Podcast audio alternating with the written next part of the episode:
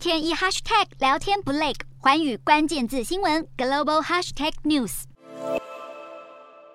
美国联准会七月会议记录暗示将继续升息后，联准会多位官员也谈到有必要进一步升息来抑制通膨，甚至有分析师说，联准会几乎所有人的言论都相当坚定，也就是必须继续升息。全球央行年会二十五到二十七号将会在美国怀俄明州的杰克森霍尔举行，外界预料美国联准会主席鲍尔将会展现对抗通膨的坚定决心，但投资人也关注鲍尔对美国缩减资产负债表计划的效果预估和规划。联准会已经在六月启动缩表，每月收回四百七十五亿美元流动性。九月起，缩表规模将倍增至九百五十亿美元。如果依照这个速度，预估到二零二四年底时，将从市场抽回大约二点二兆美元。但投资人至今都不清楚，大规模缩表后对借贷成本、金融情势及市场运作的影响有多大。因此，杰克森霍尔年会将是鲍尔提出说明的绝佳机会。而这半年多来，美国的基准利率已经急升至百分之二点二五至百分之二点五区间，而且美国可能继续升息，导致大量资金涌向美国或者买入美元，让美元强劲升值。美元指数周四还急升至一个月来高峰，